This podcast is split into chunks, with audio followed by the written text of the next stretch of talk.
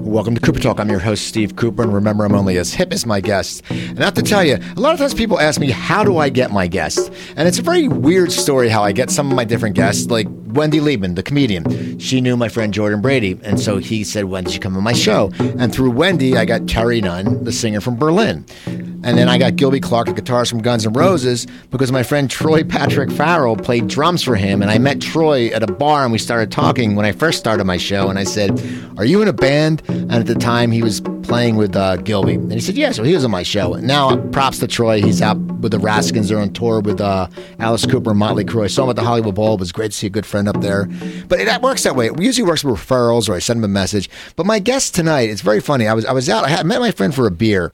And, uh, we, I was walking home, and me and Joanne were going to have a chili. I, I had this, you know, I had this no sodium chili mix, which you know chili's good. So I'm like, we need something to go with chili. And I'm sitting there going, I call her. I go, hey, I I'm going to stop at Foster Freeze and get some onion rings. I'm just walking home, and it was a last minute spur of the moment. And I see this, my guest, uh, they're sitting there, and I go, I know that guy. He's an actor. And I, that's my forte. I love character actors, and actors have been in a lot of stuff.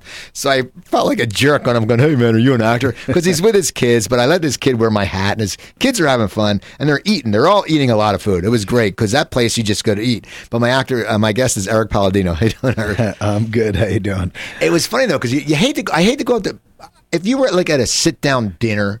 I would never do that. I would of never course, come up. no, no. But that environment, it, it's it was in uh, Burbank, and and you know, can I can I say the name of the place, the establishment? Yeah? Foster Freeze. Foster Freeze, and uh, and uh, we should be getting some free milkshakes. And I know. shitty cheeseburger. Can I curse? I Uh, just know F-bombs. okay, okay. They have- they have good malts, so they actually have good yeah. malts. Yeah, they have good malts, and you know the cheeseburgers are good too. But uh, um, uh, I you know we go there every now and then. The boys love the chicken fingers and stuff. But uh, but the environment is very it's old school and you know very laid back, and and it's got the outside. Uh, some of the Foster Frees have just inside like a McDonald's, but this has the outside part. And the outside, you're right on Glenoaks. You're right on I mean, Glen you're right on the main road, and uh, you sit there. It's so funny because I and it, Which is sort of dangerous with a four-year-old and two-year-old. exactly because it's not like there's a gate. It's not like a gated patio. It's it doesn't make for the most rel- relaxing dinner. Um, so yes, no, he, he- you know, he, you came up to me and I was like, you know, um, to you know, especially when I'm watching the boys, it's it's it's impossible to have any kind of adult interaction. Well, how old are how old are the boys? Um, I have two year- two and a half. Enzo's two and a half years old, and um, Roman is four. So yeah, so that's I mean that's a lot of Yeah. energy, especially Oh, yeah. the terrible twos with the fours more. You know, Yeah. they go crazy. Yeah, yeah, and and as they were that night, you know. Um, so, but yeah, so then when you started talking to me, I'm like, I, I don't know what's what is what, you know, like I Yeah. was a little like just you know distracted, but I got the gist of it, and uh, and then you know I I you know found out about a couple of friends that you've interviewed before, like Spencer Garrett, and He just posted. I said you're going to be on the show. He just told me to tell you hello. He's Yes. he posted, and he's he's a great guy. yeah, he's a great guy. We have the same accountant. He recommended his accountant to That's me. it's so funny. I always think like the actor guys. You know, you guys all have like your group. I mean, it's like like I mean, you guys have been in so many shows together. Yeah. Like my last guest, that must be cool that you guys are comrades. I mean, It's funny. Spencer and I have never worked together. I, I, I we just met in um in Larchmont Village uh, on the street one day, and, and I think that we just started talking, and and and then he's good friends with Noah Wyle, and I worked with Noah on, for a few years on ER, and uh, and that was kind of the connection. But yeah, no, there is definitely a camaraderie amongst, especially the character actors, especially like you know, I mean, I you know we've we go through the trenches together of, of this you know silly entertainment business and the highs and the lows and and the hills and the valleys and you know and it's uh and we look out for each other. The ones that the ones that are your real friends. I mean i i i won't mention names but like i have a buddy of mine eight nine years ago who was you know not doing very well and and i was doing pretty decent at the time. And and you know he needed money to save his house. And i lent him a, a, a large sum of money to keep his house for a few years. It was a good time too for him because over those next two years the house went up. Right, okay. Market came back. Uh, so he definitely made money on that. But then like you know a few years ago i needed some money. Uh, my career was kind of in a downturn. And I, you know, same guy, you know, good friend, borrowed money from him, and his career was doing good, you know. So I mean, it's not just like financially, but like you know, emotionally too. We're really, you know, you'd be surprised, um, you know, that the level of cattiness, at least with male actors, is pretty low, uh, especially after you've been in it for 20 years. I, I think that when we were younger, we were more competitive. Well, I think You know also when you're younger, everyone said, you know, everyone when you're younger, everyone wants to be that heartthrob. You know, it's like that thing. It's like when you're older, everyone, some guys are going bald, some guys are getting Yeah. fat, and they go, "All right, you know, what? I can't be catty anymore." Yeah, I mean it's that, and I just think also you just it's not even. I don't think you're con. I think that you're you're you're very aware of the fact that it is a really hard business, Right. You know what I mean? And anybody that's still in it after 20, 25, 30 years, you know, what do you you know you can't if he gets a job. You know, when I show up to an audition now with the same three or four group of guys that Right. usually is up for like New York Italian guy. who, who, are, who, are, who are those guys? there Uh, has to be a certain. My guys were, and some of them have, you know, like uh, it was like, you know, Danny Nucci. We would see each other a lot. Frank Grillo, who wound up blowing up in the last three years. You know, who Frank Grillo is. Yeah. Uh, you know, I mean, Frank and I used to be up for similar parts, and there was a period of time that I was getting those roles, and now he's like a big movie star. Um, and uh, and who else? Danny Nucci, Frank Grillo. Um, oh God. Uh, um, Wow, I'm blanking on some other. That's guys fine. It's right just now. funny because Um, I'm thinking like I'm now I'm trying to think of uh, younger uh, like Italian actors, but it's Yeah, I, I mean, you know that that I, that you know because a lot of some guys have dropped out too. You know what I mean? They're, they've gotten out of the business over the years, but there was usually like a you know like a group of four or five, and you know, and I, because I kind of go from being you know leading man at times to characteries at times, so like it's different groups too. You know what I mean? Like, um.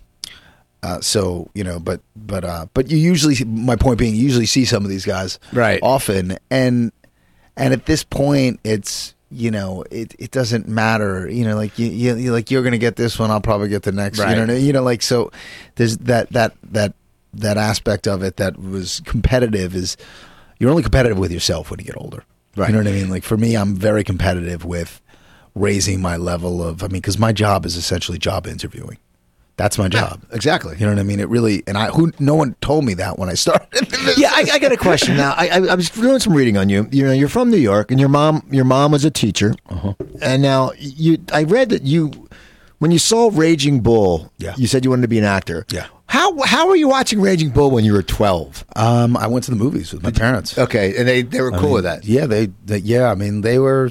Because I would think of a I remember teacher when I was a kid, I used to go to the art house film. Uh, this place, and we used to drive from Yonkers to Hartsdale to to go to this this one art house movie theater, and I'll never forget this. I was like nine, and and you know, my dad would just cover my eyes, but they would take me to to these movies. You know, like and some of them were you know, like foreign films, Right. like and and and, uh, and I remember one that stayed with me. It was like a guy got raped by other guys.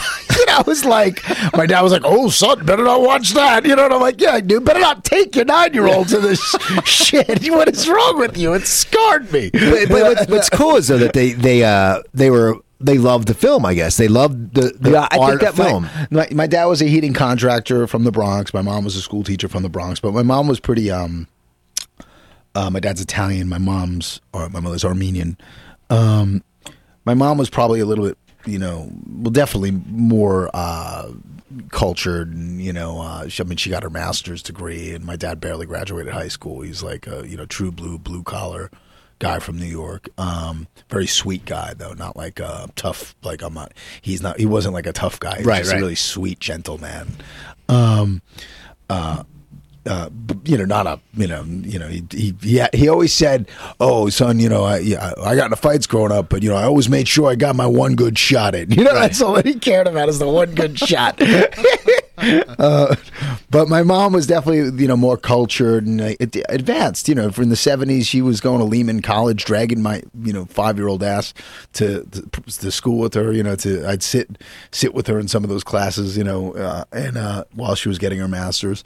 Um, you know, so she she you know she and she was born in New York City and you know and then moved to the Bronx when she was older. You know what I mean? And um, you know, so I think that she fashioned herself a little bit more of a uh, of an advanced thinker for that time, which she was. You know, she definitely was. Uh, she definitely is. So you're 12 and you want to be an actor. So Now, I see Raging Bull. I'm blown away by it. I loved boxing growing up. Um, I boxed now for you know 20 years. Of you know, it's it's something that you know is a kind of a quiet passion for mine. now uh, does of it not worry your agent that you box? No, I mean I don't spar anymore. I'm you know I'm 46, so I, I stopped sparring when I was about 39. Okay. 40. I mean I might you know I, lately I've been for some odd reason interested in sparring again. Um, I just think because I'm getting bored. I just I, I don't even go to the boxing gym anymore. The last few years, I, I just go to the Y and I hit the heavy bag and you know there. Um, but uh, and also I moved from the gym that was my gym. I, I went to Wild Card for about nine years uh, in Hollywood. My house was close to Wild Card, so proximity helped a lot for me going there. And it was it was right before Pacquiao showed up. I was going there for about three years, and and then he showed up, and that gym became a very different Right. environment. Um, very Hollywood. It was a little Hollywood then, but now it's like very. It became very Hollywood. Um, and then I switched to this guy Justin Fortune, who's actually Pacquiao's conditioning coach now. Again, so I went to Justin's gym for about five, six years. Fortune's gym, four years. Um, but now it's like because I live here, I don't do it as much. So you know, I, I just do it as part of my workout. There's, there's a place in Burbank. yeah, Legends, I think it is, or well, there's a few. There's There's- one Geo's, right? Yeah, Geo's is right Yeah, on yeah. uh, San Fernando. Yeah, not Legends. Um, someone just told me about a place that's uh, that's very cheap. That's why that that wasn't a, Geo's is too expensive. Oh, is it? Okay. I think so. Um, They have, a, I- they, have a, they have a statue of Rocky. yeah, yeah, yeah. Um, It's- okay. So, so, so you like the boxing, Yeah, and, yeah. You, and you love raging, so it blew you away. So you so said, it "I want to." away, yeah. And I, you know, and I, and I, so I said I wanted to act, and and my mom, who was a school teacher, was like, "What? What do you mean?" uh," You know, and my oldest brother Chris was a musician at that point. Uh, he was like 18. He was a guitar player, and uh, and and I just kept on hammering them for about a year. I was like, I want to act, I want to act. They were like, this is so weird, you know, like you know, this kid, you know, like it's just. And also, it was John Belushi Saturday Night Live. I was obsessed with Belushi. Um, I mean, my real reason, you know, the reason why I wanted to be an actor was to be on Saturday Night Live initially. That was it. It's know, great that um, NBC now shows uh, on Saturday nights at ten o'clock. They show the old classic ones. Yeah. So people, young kids don't. The Kids now don't know who Belushi is. No, no. They don't know the, the legend he was and how how different. I mean, like that. I, I remember watching it all the time. It's, it was such a great time. Like everyone who watched it were like, "Oh my god, this is something we've never seen." It was what you know that pure Belushi and you know Chevy Chase and Bill Murray when he got on. You know, he, Bill Murray was a little bit. He came on a little later. Came the second year because Yeah. Chase left after first. Um, and uh, you know, I mean, it was just. I mean, I used to battle to stay up. I was, you know, whatever I was, it's 11, 12, 10, I forget, my, you know, but I used to battle to stay up to watch it. I was so tired, you know, but it would be like 12.30, 12.40. I remember always falling asleep around 12.47. Yeah, it's- you know, and uh, and and my dad letting me watch it. Um, but you know that was that that those two things together really kind of influenced me, especially you know seeing De Niro in Raging Bull was wasn't just about the boxing; it was really about that you know New York quintessential family. Uh, you know, uh, you know some cra- craziness.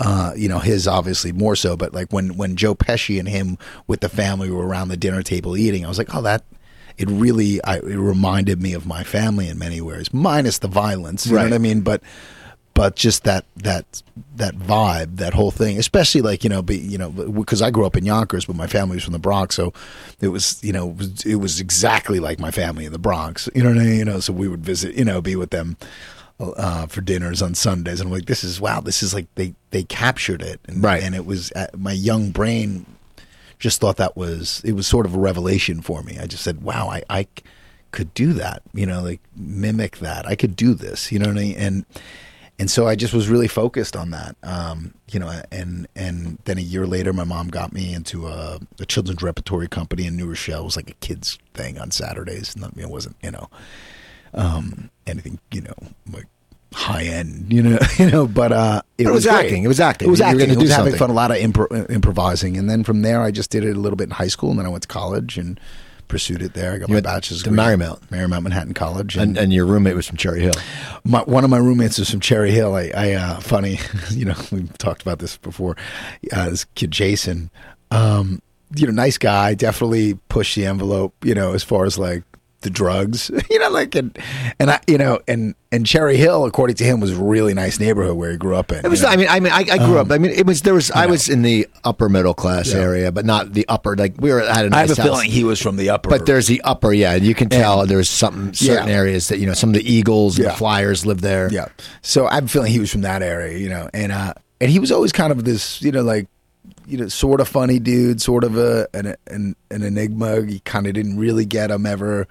Um, but he would always bring whippets, you know. and, and in his room, we realized at the end of like the first semester together, in his room. See, I went to an all girls college too. Our college was all girls, uh, except for theater and dance majors. It was co-ed. That must have been great. It was fantastic. We were the one male dorm. There was only five dudes in our in our apartment because it was an apartment building, big high rise in New York City, and um, and on two of the floors it was all women, and on uh, there was like you know thirty apartments that were you know uh, allocated for Marymount Manhattan, and twenty nine of the apartments were all girls and one was just dudes. So it was crazy. Oh, yeah. we had the best of times.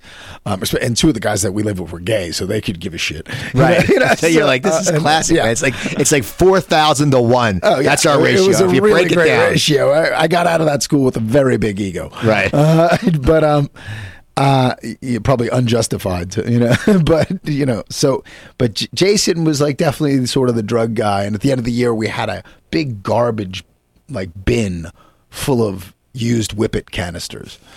I mean, like I, I didn't realize how ma- I didn't do that many heat, but I realized like because I probably did it like a handful of times over the, but at the end of the year we realized how many this dude did. We were like, wow, he did a lot of whippets. I mean, like it was probably, you know, maybe a thousand of them. And they don't even what I mean? last. They don't- I mean, I remember No. like when we used to work at. A, I worked at a restaurant. Like when we were uh, in juniors in high school, we did the work thing where you Mm-hmm. got out of class early, and they had to lock up the uh, whipped cream because we all go in when we unload the Oh, yeah. truck. We go, oh, Yeah, and you're oh, you go crazy. Well, these like were the little silver bullet ones. You Okay. know, like they, have you ever seen them? They're like these little silver bullet I- I- yeah. canisters. Like, you know, so you could, you know, if you put it in, a, imagine a garbage bin, Yeah, it's- it's huge. filled to the top. It was like, when we, you know, we couldn't even lift it. We had to like shoot it down the uh, the the gar- you know the garbage chute in the building, it was like, you know, like, um, um, but uh, so I hadn't. So I finished college.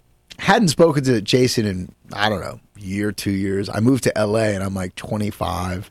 24, maybe 25. I was here for, you know, uh, for a period and then I went back to New York. But I get a phone call out of nowhere. I don't know how he's gotten my number. because it's not like self. Uh, yeah, it's like there's No, Yeah. I get a, I get a, on my home number, and he's like, "Hey, Erik, Erik," and I'm like, "Yeah." He's like, "It's Jason." I'm like, "Jason who?" You know, like, he's like, "I'm not gonna Jason R. I won't say his last name." Uh, and I'm like, "Hey, man, what what's up?" You know, like, and he's like, "Um, listen, uh." Could I um could you pick me up in an hour? I'm like, excuse me. he goes, yeah. Could you? Uh, I'm gonna be coming in on a on a Greyhound bus. Could you pick me up on the corner of Highland and Sunset in an hour, like that? And I'm like, ah, yeah. He's like, can I stay with you for like a day or two? And I'm like, I, I guess, you know, like, uh, yeah, all right, dude, you know, like, and he's like, all right, all right, don't, don't, anybody calls you, if anybody calls you, don't, don't tell them I called. Don't, if anybody gets this number for some reason, don't. And I'm like, what, what is going He goes, I can't tell you. I'll tell you when you come get me. So I pick him up. Like an hour later, I'm like, "Uh, okay, you know, like I mean, he was my roommate in college. I'm not gonna blow him off, you know. Like, and he's like, hey, and he gets in the car and he has like a beard and he looks like he hasn't showered in days, and he looks horrible. He looks like a like a caveman, you know. Like, and I'm like, I'm like, I'm like, dude, what's going on? And he's like, yeah, man. Uh, so listen, um, the FBI is after me. and I'm like, why? And he's like, well, I I mailed a pound of marijuana to my mom's home address from Colorado where he was at. And uh and it, I didn't know, but it's a federal offense and now they're looking for me. And I'm like, oh, oh, all right, you know, you know, I get it. He goes, so can I stay with you for a few days? And I'm like, I go, I yeah, I guess, you know, like it's fine. So he stayed with me for two days, and then one morning, I woke up, and he was f- gone. That's funny. And I have never heard from him since. That's too I've funny. never seen him since. I don't know what happened to him. That's funny. We, never a Facebook. I've like Facebooked him a few times. And you like, can't- that's so can't find funny.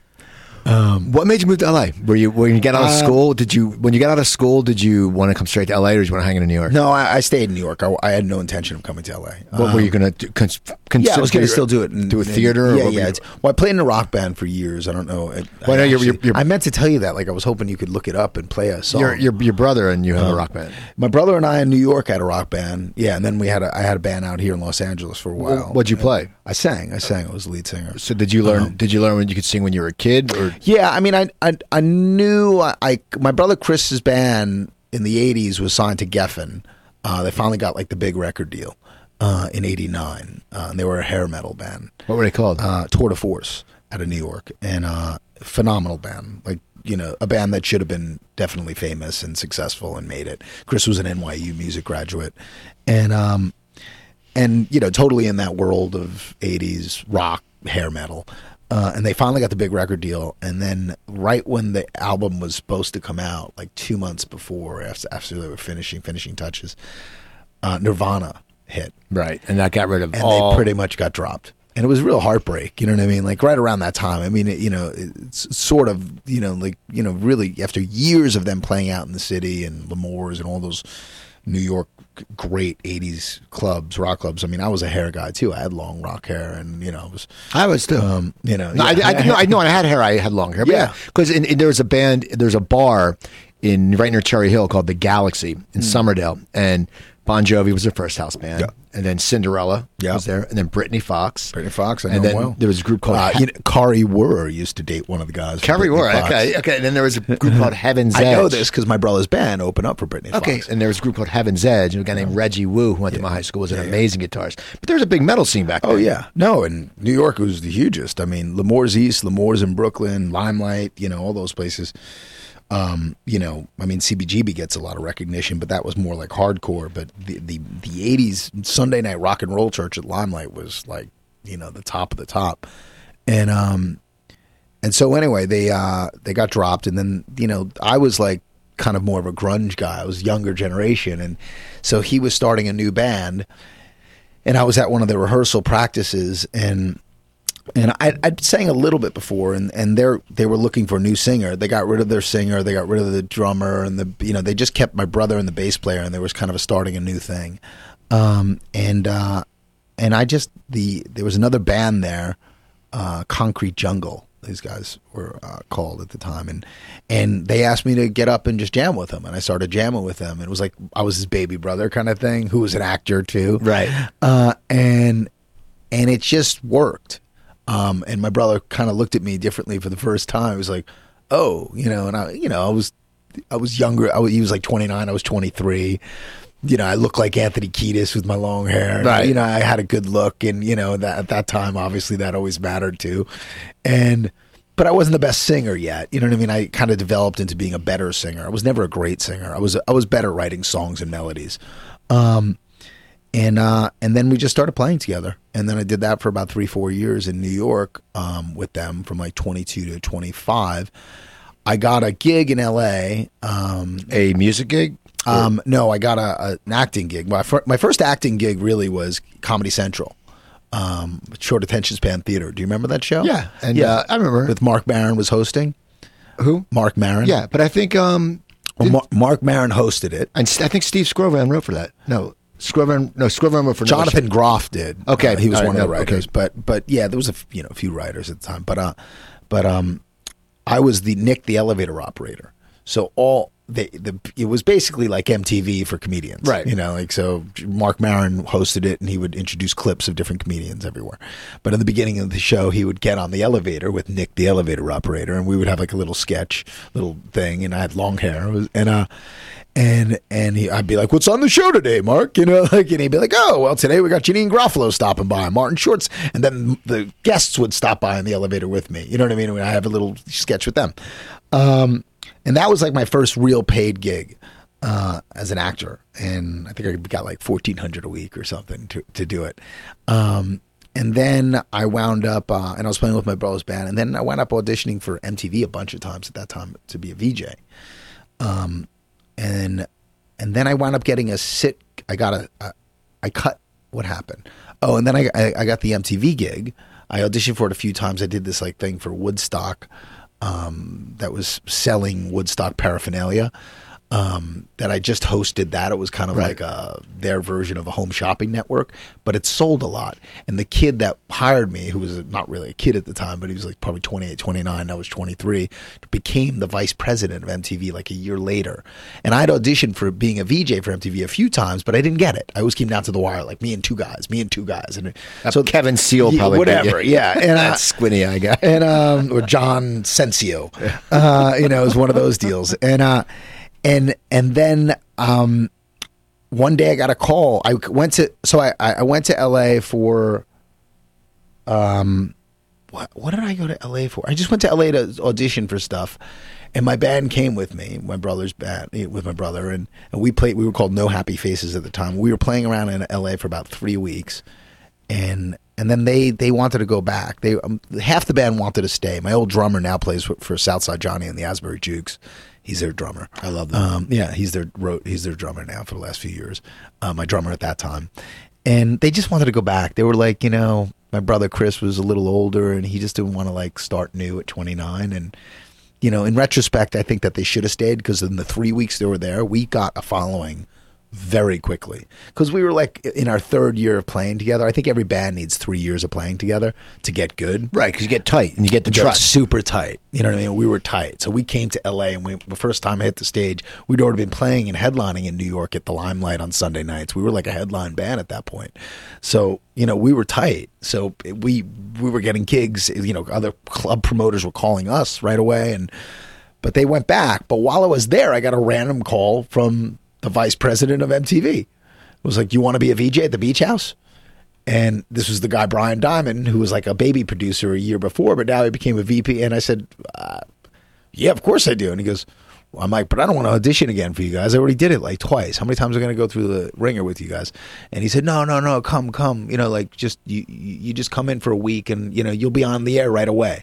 And if it works out after the first week, we'll you know give you a contract." And I said, "Uh, really? And he's like, yeah. He's like, I'm the vice president. I- You know, Right. He's like, I was like, okay. You know, like uh, he goes, yeah. Carl could pick you up next week, and we'll go. And so I went, and then they hired me to a one year contract. That got me back to New York Now, where was that? Was a beach house in in? Malibu. Okay. Yeah. Remember when MTV used to Yeah, I Malibu remember- Beach House? Yeah, but so what, that got, So- how'd they get back to New York if the beach house was in Malibu? What do you mean? How they get back? No, you said that got you back to New York. Oh no, no, no. So oh yeah. So the beach house was just for the summer. Okay. And then the summer was over, and then I had to go back to they. You know, the contract was for a year. I had to go back after the summer to New York to be an in-house VJ.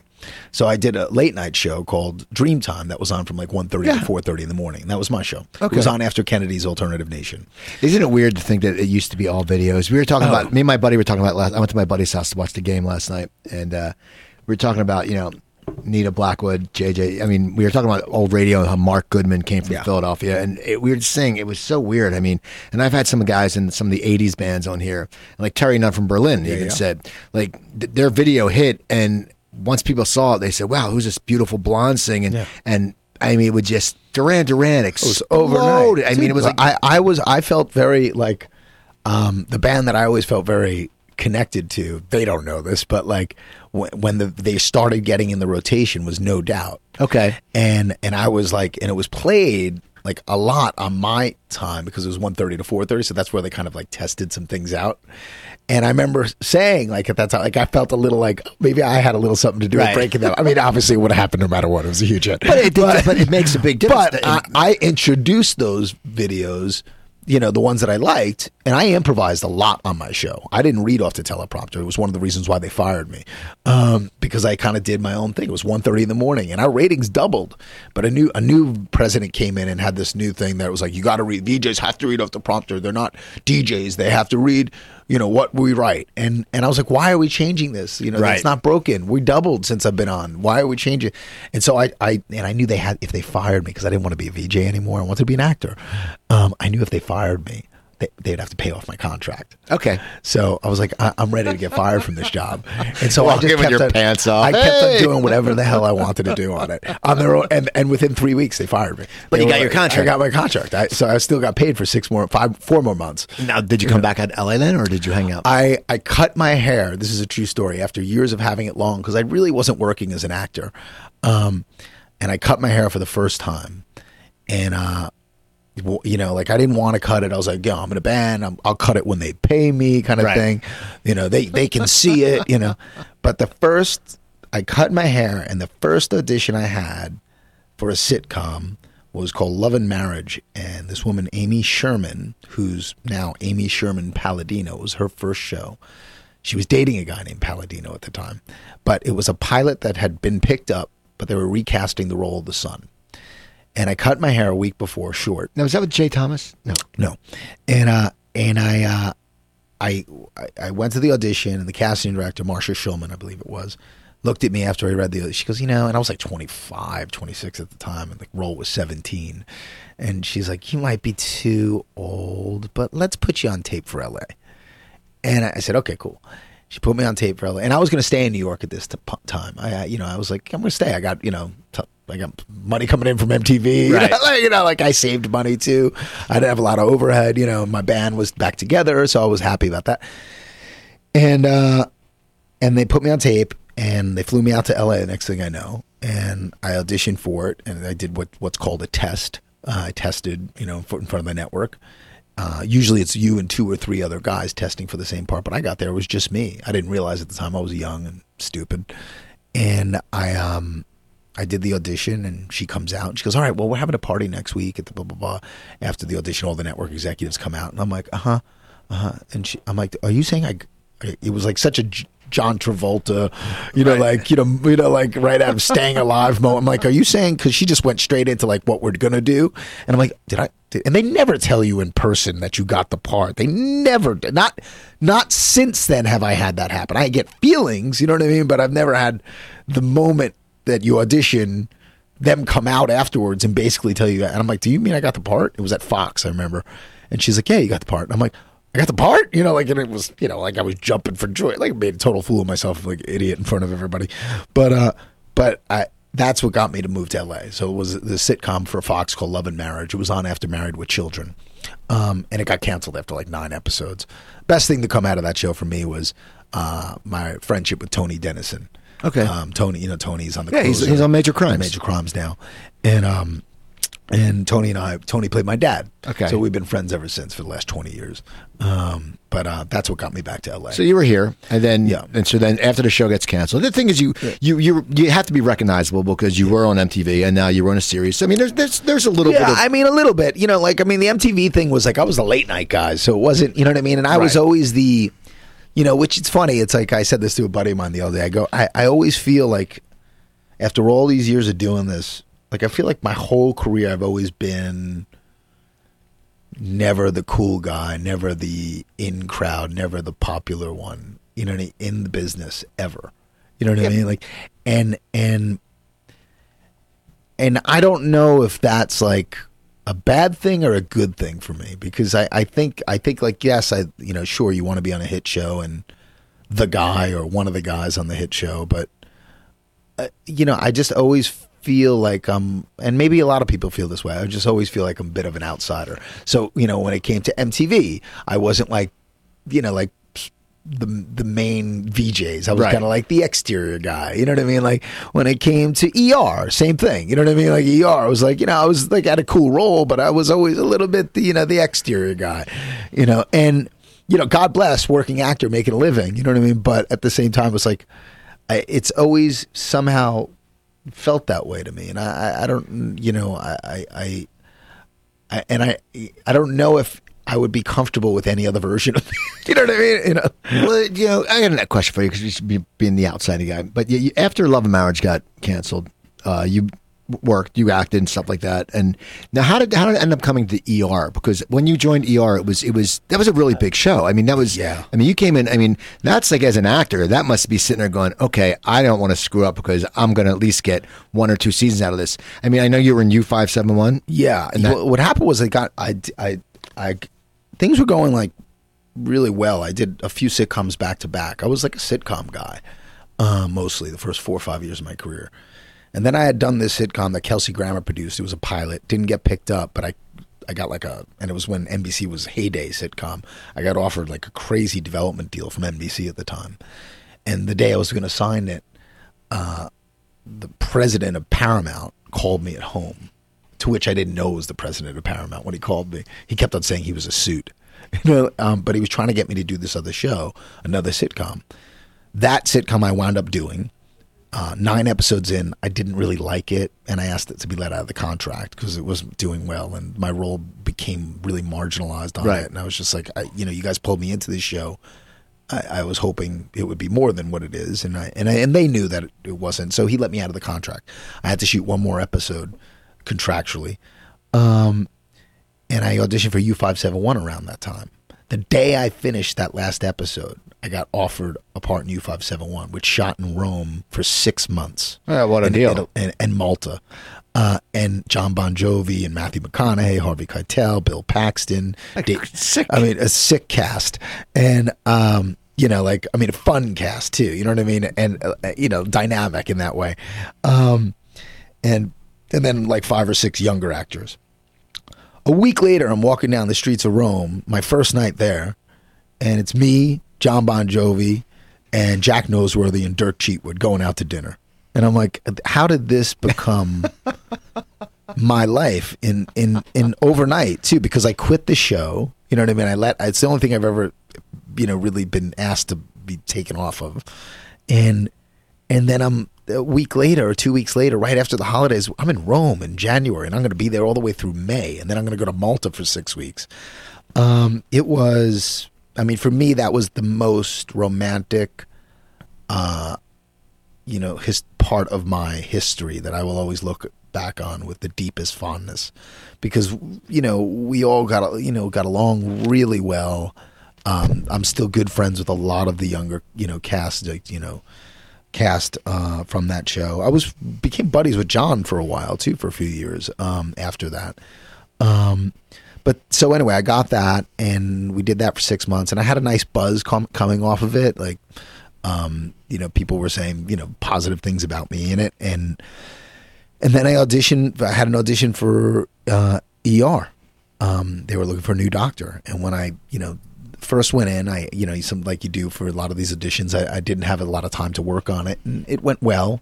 I, I didn't think it went great, but then they asked me to come back to have a final audition for it. uh, You know, and it wasn't like a test; it was like for John Wells and the producers because those guys could decide whatever they wanted at the time. They didn't have to get it approved by network. And it was me and two or three other guys, and it was obviously the hugest audition of my life. Right. Because it was the number one show in America, and it was like, huge. I think like and, number yeah, one, like nu- number one, like thirty million. People, yeah, like like bigger one. than like bigger bigger Like, than Walking Dead numbers is like half. You Right. know what I mean? You know, like you know what I mean? Oh, that's just yeah. It was, I mean, it was, everyone everyone knew that show. Like you know th- those, and you know back then it was they didn't have the you know competition of cable and everything. So it, was, it was like you know it was like thirty million people watched it every week. You know, which is insane when you think about that number. What's Walking Dead like 15 million, Uh, yeah. 16, 17 million? You know what I mean?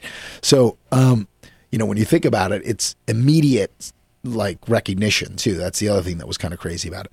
So I go in, I do the audition. I, I slept with those pages for that week. You know, I just lived with them and worked with them nonstop. And I knew the audition went well, and I had a really good feeling about it. And then they offered me the part, um, which was five episodes with the option of making me a regular. Talk about pressure those first two months. Oh yeah, you gotta you gotta nail it, man. You know, You know, and you're sitting uh, there inside your head, right? Going, I gotta just. yeah, like you know, it's not like it's not like you're acting with featherweights. You're acting with people who've been working together on the number one show for so long. So you're like, and also you want to get along with everyone. Exactly. And, you know, but you know, the upside was there was like other new cast members too. So we bonded the new cast members. There was like three or four of us. Um, you know, and uh, so so yeah, that went really well. And you know, I and and then we I did it for two years, two and a half years. Um, you know, I for me it was a little bit you know towards the end. The, the second season, I you know the the guy who created my character left, and so a lot of the good juicy stuff that I was getting to do the first season kind of went away when, once he left, and that that was a little hard for me because I I've never been, I mean I've just never been a money guy. I've just never been a money guy. You know, I, I mean I like money. I'm a, more of a money guy now because I have kids but money never really motivated me. Um, and you know, I would say that's true for a lot of artists. You know what I mean? I, I mean, I consider myself an artist, and and and so if I'm not getting to do the work that I'd like to do, it's kind of hard for me to want to stay there and Yeah. show up. Um, And at the end of every season, John Wells would ask, you know, we would sit down, they'd meet with the actors at the end, and just, you know, he'd kind of get a feel of like, oh, do you like being here? How's it going? Blah blah blah, you know. And and he asked me, you know, at the end of the second season, how do you like being here? And I was like, well, you know, I mean, I like being here, but I just wish I had more to do. You know what I mean? There was like an episode where I had two lines one week, and and they paid me a lot of money, you know. And I said to him, like a dumb young actor, I said, "Idiot!" I said, "I said, I'm like, I'm like, you know, you paid me this much money, and I worked for an hour." I don't know. I feel weird about that. I said, you know, and I, I, I just want to work more. I'm not looking to get more money. I just want to work more you know and he said well you know we don't know if this character is someone that we're going to really develop that much more we really like him and we really like uh, where we're at with the guy you know what i mean you know he's funny and he comes in he's kind of a thorn in people's sides and you know he's you know, he, you know we need that character on the show he said but you know we don't want you to stay if you're not happy you know and at the time i had no overhead and i had a lot of money in the bank and i said you know i got to be honest with you i don't know if i really want to stay and you know, so it was a really amicable split. He said, "All right, next year we'll we'll write you out." And I said, "Okay, cool." You know, and you know, obviously, I, I, you know, it was a real tough decision for me because, you know, I look back on that historically from from you know those decisions you make, and you know, you go two paths. I mean, had I stayed on the show for five or six more years, because it stayed on for five or six more Right. years, I would have made millions. You know what I mean? That's that's the one thing that's hard to you know look back on. But had I stayed on that show, You may have gotten fired. You may have well, no, I just wouldn't have done as many different roles as I did Okay. in those five or six ro- years. I did Steven Bochco's series over there, which Right. for me is the most proud I am of any show I've done so far. Well, it's funny. I, I put the story on Facebook, and a guy, Steve King, I used to work with, was like, "Oh my god, I loved over there." And uh, Lombardo Boyar was Yeah. on, even though he played. Yeah, yeah, it yeah, wasn't. yeah, yeah. That, now that must have been great uh, to play that role, just because also you, you, it's you're representing our country. I mean, that sounds weird, but it was you're- it you're- was heavy. It was a lot of responsibility, and I and I you know, I, I you know it was a lot of responsibility, and you really wanted to get it right. And you know, I mean, uh, when it's you know when it's well written and uh, you know and and well directed, and the other actors are really good, and I, it's really easy to be you know connected. Did they uh-huh. pursue you, or did you have to audition for that? I how- just auditioned for Bochco. What happened was I auditioned for Bochco a year earlier for this show called NYPD 2069. It was a pilot that took cops in the future. You can't. The thing is, you, you, I just the one thing is because I, I watch a lot of TV. This, I was in marketing. You can't name a show twenty sixty nine. You can't have sixty nine in a title because people are always thinking sixty nine. Like parents are going, and you know, little kids are going, oh, Yeah, I know, I yeah, know. twenty sixty nine. well, it never got pi- picked up, but they shot it, and um, and they hired a different actor for the lead, and I was up for the lead. I went in for the lead, and the way Bochco told me the story was a year later I came in and read for over there, and when I left, he was like, what happened was the year before he wanted to cast me as the lead in this thing, and uh, and he got talked out of it by uh, somebody else in the room and and and he and he regretted it because when I guess you know I, not because he, the other actor that they hired wasn't good or anything, but he just regretted it. He he said he wanted to go with his instinct, um, but he he for some reason did not. Um, and then a year later, when I came in and read for Sergeant Scream on over there, uh, you know, it was pretty much a, I, I, it was a good audition for me. So when I left, he was like, we're hiring him. You know, like it was like, I didn't hire him last year. You guys talked me out. I'm, we're hiring him this year. And so the show got picked up and we shot it. And, um, you know, I, you know, I look back on, you know, that, that whole journey, uh, you know, it's why I became an actor.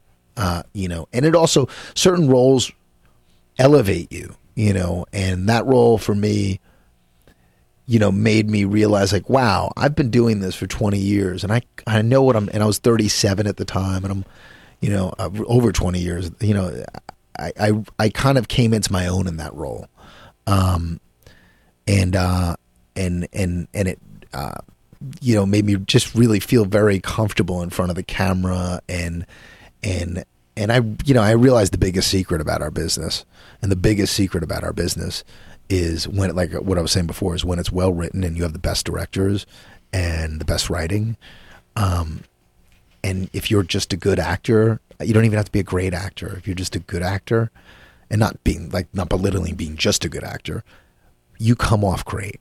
Well, you know, it's You know, funny they- you say you know- that because I was watching a lot of uh, sports talk today after the Eagles last night, Yeah. and they said Sanchez comes in. He's got a great coach. He's got all these great things. If you're if you're good, you're gonna that team's gonna come off great. I think it's when you have the team. It's like now you have to be good. You can't Of be a, course you have to can't be good. a piece of crap else No. you're gonna be a thing. But but now, did you have to go through special training at all? Anything? Yeah, we that? we um we did a few weeks of uh, training with the, these Marines. Uh, you know, even though we were playing uh, Army, um, but uh, um, um, the Staff Sergeant Sh- Sean Bunch uh, was one of our coordinators, and he um uh, he he trained us for a few weeks up in uh, off the 118 up in uh, off DeSoto at this farm up there, and um you know that was that was uh pretty intense. Yeah, it was pretty intense. It wasn't, you know, I mean, a lot of it, you know, uh, unless you're going for like a month or six weeks, I mean, you know, and staying there, which I know some actors, you know, get to do on movies. They have that kind of budget, you know, but, you know, we, we, it was, it was, you know, it, it wasn't as intense as some of the episodes we shot. you know what I mean? Some of the episodes, like we did this one episode called Roadblock Duty. I'll never forget it. And, you know, and this car is coming towards us and we basically, you know, they try to get them to stop, and they don't stop, and they just keep coming, and we light, we basically light, you know, light them up with our our M4s, and and and it was just, you know, th- there's that magic that takes place sometimes, and and you, you're not acting, and you're transported to the moment, and everything looks so real, and you're like, you you if you're doing it right, you're you feel like you're there. And and that night it it was so the air on that set was palpable with tension and um you know that that that sense of uh wow this is what these guys must go through and this this is really uh, a hard thing you know uh for for a young man to have to deal with Now, did, did you get any feedback from real veterans and I, I soldiers? all the time I still do And now, are they proud of what you did? Did they sit there and go, "You did a everyone, great"? Everyone, uh, f- for the most part, at that time, you know, you know, everybody has the issues with. Oh well, you know, when you guys are attacking, you'd never be that close together. You know, like and, and you know when it gets same thing with ER. You know, and, Well, it's and- any show, yeah, you it's know, it's- and, yeah, it's- and and you know that that you know I just take that with a grain of salt. I go, of course, it's TV. They have to shoot Right. the actors three or four instead of ten feet apart when you're you know walking. When you have when you have a- you have the camera. The camera, you have to be three feet apart. I mean, you know, there was one day when we were shooting the M4, and they had there was one day that only one time I got mad on that set, and we had you know we did a lot of I mean we were shooting in 115, 118 degree weather, and of course Where in- shoot? in we were shooting off the 118, and then Okay. in Palmdale sometimes Oh, great, okay. uh, in the middle of summer. Yeah. Um, but you know, obviously, the same thing with Staff Sergeant Sean Budge. Ain't nothing like Afghanistan. Afghanistan is 130. 120 is nothing, pussy. you know, like, I mean, you know. So we always had that. I'll never forget. I we, we he and I once got into it, and I was like, you know, because I box, and I'm and he was a big dude. He was like six one, but I wasn't intimidated by him, even though he was a Marine. He'd probably kill me. but I was like, dude, I, I I go, we should go at it sometimes. He goes, oh, Palladino, I'll, I'll choke you out and piss on your head. like, you know, I was like, I was like, all right. I'm like, let's go a couple rounds, buddy. You know, like I, I know you're gonna get winded. You know, like, you know. Um, he was funny, dude. Um, Why, why'd you get pissed off? the uh, we were shooting the M4s uh, uh, side by side. Um, you know, and you know, normally I guess you're supposed to be like five, six feet apart, but we're like two, three feet apart because they wanted to get a two shot of the actors. So you know, when you're shooting the discharge, uh, the shells are flying off, and I had two actors to my left, and their shells are just pinging me in the face like and like hot shells, you know. Like, and I'm, I, you know, I'm, I keep on, I go cut. Can we? Is it possible that we can, you know, maybe get him like another six inches away? They're like, Erik, it's such a cool shot, though. And I'm like, and I'm always wanting to get the shot too. I'm a total team player. But it Like, hurts my damn I'm like, head, dude. you but it just bastards." smacked. Not in my head. It's hit me in the face, dude. I got a helmet on. It's hitting me in the face, like in the eye and the cheek, and you know. And I'm, I'm like, there's only. And finally, I, I, you know, after like 20 minutes of this, I'm like, I go, guys, I, I'm not shooting this anymore until we figure this out.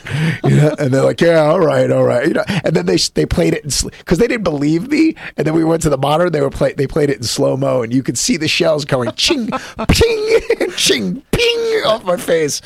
Um, but I had, I mean, that was for me one of the funnest shows I've ever done, and um, just a just a total great time, and and you know working with Steven Bochco and his son Jesse. You know, I I, have, I mean I. I was really, you know, I, I really loved working with those guys. I thought they were fantastic. Did that get canceled, or they just, just they didn't do it? It got canceled. It, it, it the the reviews were off the charts for that show. Um, uh, but uh, people just didn't. It was on FX, and people didn't really want to watch a show about you know a, a, they've never done that before. A show about you know a, war that was ongoing. You know, uh, currently. You know, at that time in two thousand. That must have been a bummer a little bit though, because it was a, a good show, and it got so much press. I mean, we were getting like great press right out of the gate. You know, we're like, oh, this could be on for a few years, and you know, it was about this this squad of you know soldiers, you know, and and and uh, and uh, for me playing the sergeant was just, I mean, uh, the the biggest joy I get uh, if, as an actor is when I get a role that has a really, really, really clear objective, you know, and his objective was really clear. So, and it's a streamline, it, it's streamlined in thinking for me, you know, um, and I like that when it's when it when when when it's that you know A to B. This is what this guy thinks about. This is all he thinks about, and and then every scene that I'm in, as long as that's my focus, you're it's it's you know it's it's really it's like a laser point. You know what I mean? It's it's just really I can deal with every character from that perspective. Um, uh, very, you know, in a very strong or you know not so st- strong. You know, it's just it just it's just very clear for me, um, and I and I like that. I, you know, I, I I have trouble when the character's vague, yeah, when they're objective. I, I get a little like ah, I don't know how to approach this. We we have about um, ten minutes left. Um, do you want to talk about your music? Because I know I, I, believe. Are you mm. playing music again, or, or I am not? But you know, my last band, you know. Um, I don't know. Can you get access to any of that stuff? Or nah, no, I that's all. That's, that's I should have brought something. That's that's you. the computer just uh, playing. That's that's how I re- that's how I record the show. Oh, okay. That's all But no, so now, now do, you, do you still do you still want to play music? I mean, do you love? You know, it's the last band we played in was a band called Hearing Red, um, and uh, and you know things were you know going pretty well for us. And you just sing now? Do you play an instrument? I play a little piano now, but I didn't play piano with the band. Uh, we're like hard rock, you know, definitely hard rock. What are some What are some of the bands you like? Um, like I mean, in your CD collection. I would, you know, I mean, I like Foo Fighters, obviously, but you know, I mean, the stuff that my, I, it's hard because when people ask me that, I, I listen to really different things. Right. I mean, I, li- I like some jazz, I like you know, uh, you know, you know, very.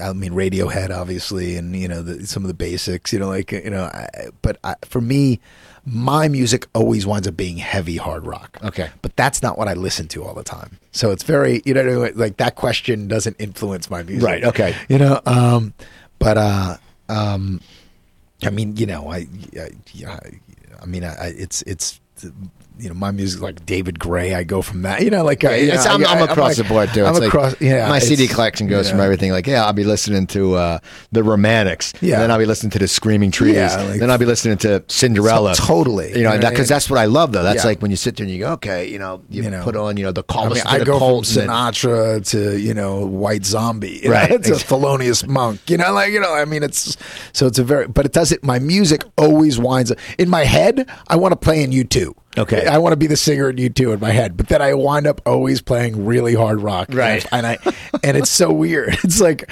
um but the last band we we did well. We opened for the Killers on New Year's Eve one time at Paramount Lot and that was like a really good gig for us and um you know, we, we you know, everyone should look up a song called if you want to get an idea of what Hearing Red Heaven H E A V E N.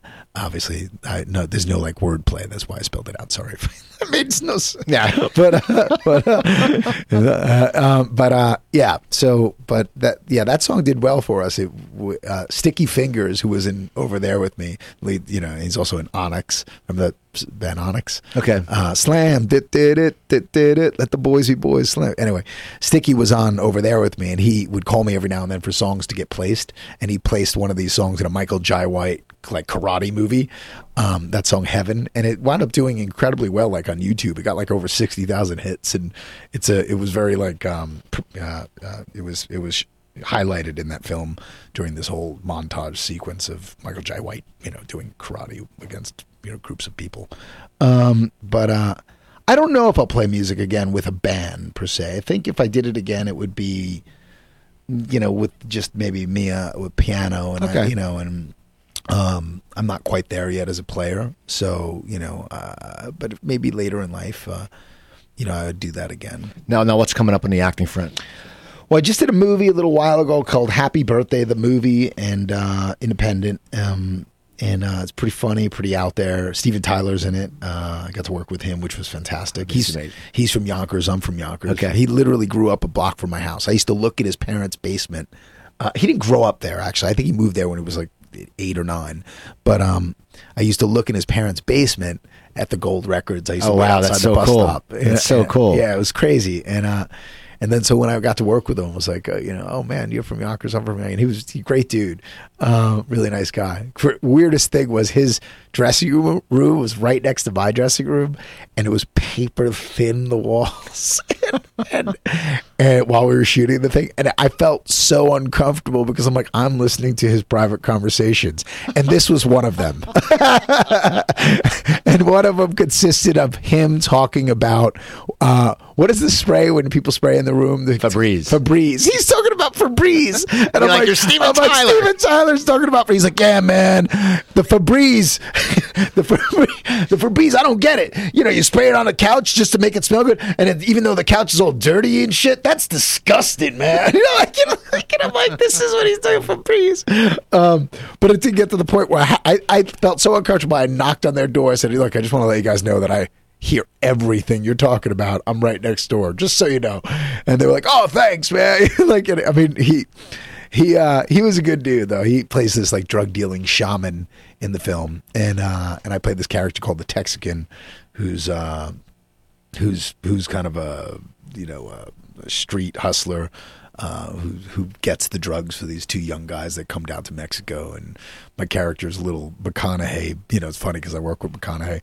Uh, um, you know, style of you know uh, his essence. I kind of did a little McConaughey towards him, um, but uh, it turned out pretty funny. Uh, I think uh, I think I think kids are gonna like it because it's definitely it's like two guys go to Mexico partying, and then, Right. and then it turns really ugly, and the movie becomes like this. It's like the game meets the Hangover. It's the Okay. best way to describe it. That's cool. So yeah, you know, and now I'm just you know back to you know trying to get the next job. You know, Now, do you do you do you ever want to get back in the comedy at all? I mean, is that something? I that, mean that's something that I'm really wanting to do uh, after years of not. because you you got started in the beginning, you had comedy. yeah, so I started you wanna- comedy and and and really, you know, like I mean, Happy Birthday the movie, my funny, the character's very funny uh, in it. Um, but you know, as far as like sitcoms, it's funny. th- Our business, you know, you do a few things that's you know U five seven one into ER. After that, people didn't want to see me for sitcoms. They're like, "Well, he's a dramatic character, Right, Yeah, actor." And and so you, you know it you got to fight to get back into those rooms. You know, like for me, yes, I get seen on pretty much any one hour drama or you know some dramatic films, but with comedies, I, it's usually a, a fight. So you know, uh, I'm hoping, I'm hoping, you know, that it goes that route. Yeah, because comedy's fun. I Yeah, love I mean, comedy. I comedy want is- to, I want to do a multi-camera sitcom. Okay. that's all I used to do. I didn't do single camera back then. It was always st- live studio audience, and that was hands down because of my theater background. Um, that's what I wanted to do. You know, so you know, um, you know, it just, it's just. uh There's not many good sitcoms anymore. That's the thing. Like they get canceled like that. Like they just drop off. Oh, and they're just, you know, not as they're not as funny as no, they they're just they're, they don't they don't use the old formula. And the, a lot of those writers, like you know, I saw that you had Bill Masters on here once. Yeah, by him had him, know. Skrovan, and Heyman Yeah. who all wrote for Seinfeld. Yeah, and Bill, I work with on Murphy Brown years Right. and years and years ago. Right, and did. and and you know, and those guys, you know, they're a dying breed, and it's really um, Sad. it's sad because I don't think that most of these people, you know, that are writing now know. I mean, some of them got it down, obviously, but I mean, uh, they just don't know that like that really great comedic reversal, like you know how to set up that joke, and and uh, it just you know, uh, it's it's it's sad. I'm you know, I think that it will make a comeback though. I think good because everything comes back. We got to wrap up. Um, now, what can people follow you on Twitter? Do you tweet a lot? I do. I don't know if I do it a lot, but um, yeah, my Twitter is. I think it's just Erik Palladino, And that's the K, Erik with the K, people. Erik with a K, E R I K P A L L A D I N. Well, good. Well, I want, I want, I'm glad I ran into you at uh, Foster's Freeze. so am I. People follow Erik. Also follow me at Twitter at Cooper Talk. I tweet a lot at Cooper Talk. Also go to my website coopertalk.net. There's about there's over 310 episodes up there. Also, if you go to Stitcher or iTunes, type in one word Cooper Talk, you can find all of those episodes, the same place. Send me an email. I'd love to hear from you, at Cooper at coopertalk.net. Also, if you have an Android tablet or phone, go to the Google Play Store. Cooper Talk free app. It's free. All the shows are there. Listen on your uh, mobile device. Listen however you want. Just listen. So I want to thank Erik Palladino. Follow him on Twitter. It's Erik with a K, not a C. So get that right. Follow him. He tweets. And yeah, thanks for listening. Follow me at Cooper Talk. I'm Steve Cooper. I'm only as hip as my guests. Don't forget, drink your water, eat your vegetables, take your vitamins, don't drink and drive, and just have a fun weekend. And that's it. I'm about to get lunch. You have a good night.